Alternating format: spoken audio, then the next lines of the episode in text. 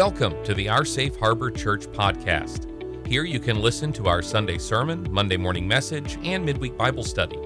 We hope you will consider subscribing, sharing, leaving a review, but please be sure to check out our website at www.oursafeharbor.com to learn more about us and find ways to get involved.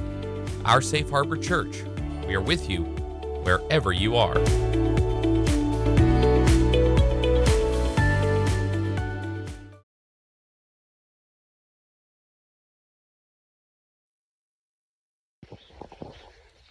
Good morning, church. Peace be to you. I hope everything's treating you good, and I hope you're treating everybody else good. I'm out here with uh, the big doggy. Garm, say hello. Good boy, good boy. So today, what was on my mind was the idea of widows and orphans. We are called to take care of the widows and orphans, not to neglect them. So I think sometimes, at least for myself, I misunderstand this commandment. I've always thought of it as well, if there's actually an orphan, yeah, you should take care of them. If there's a, a woman you know, she's a widow, you should help her out. Hold on, watch for training. Garm, come!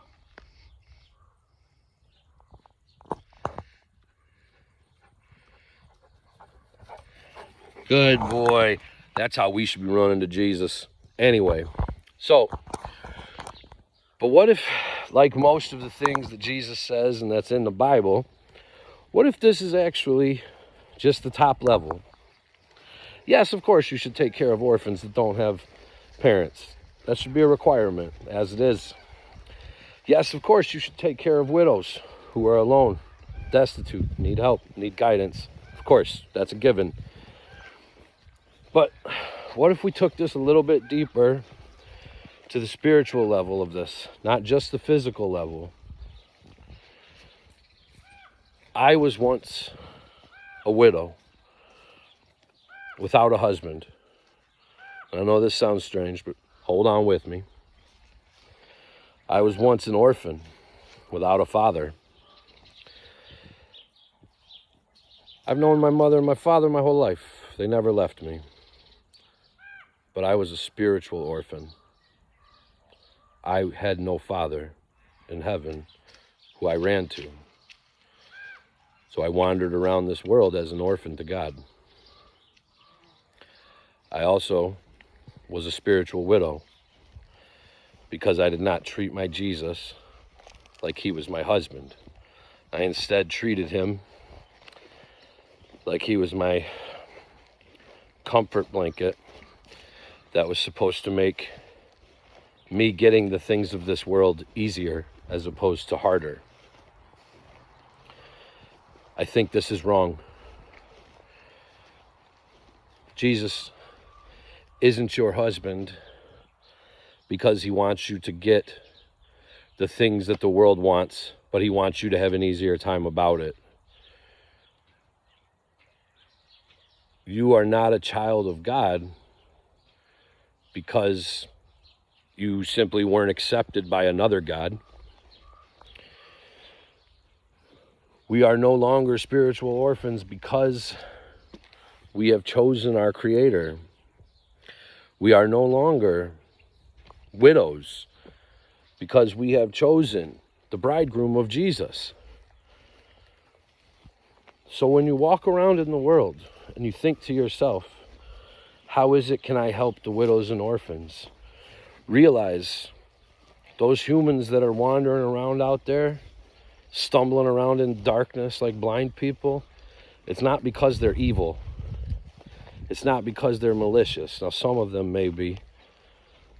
It's because they're orphans and they're widows and they're sad and lonely and they don't understand that their husband and father is waiting for them.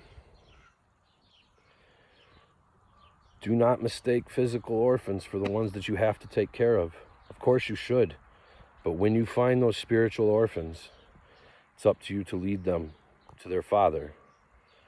When you find those spiritual widows, it's up to you to tell them there is a man who will still take your hand in marriage, and his name is Jesus. Doesn't matter who else has thrown you away. It doesn't matter how many other husbands you've had. If you're willing to give them up, Jesus is willing to take you, and he's waiting for you. And I'll leave you with this, church, because a man told me it. I don't know if he actually told it to me or just said it when I was around.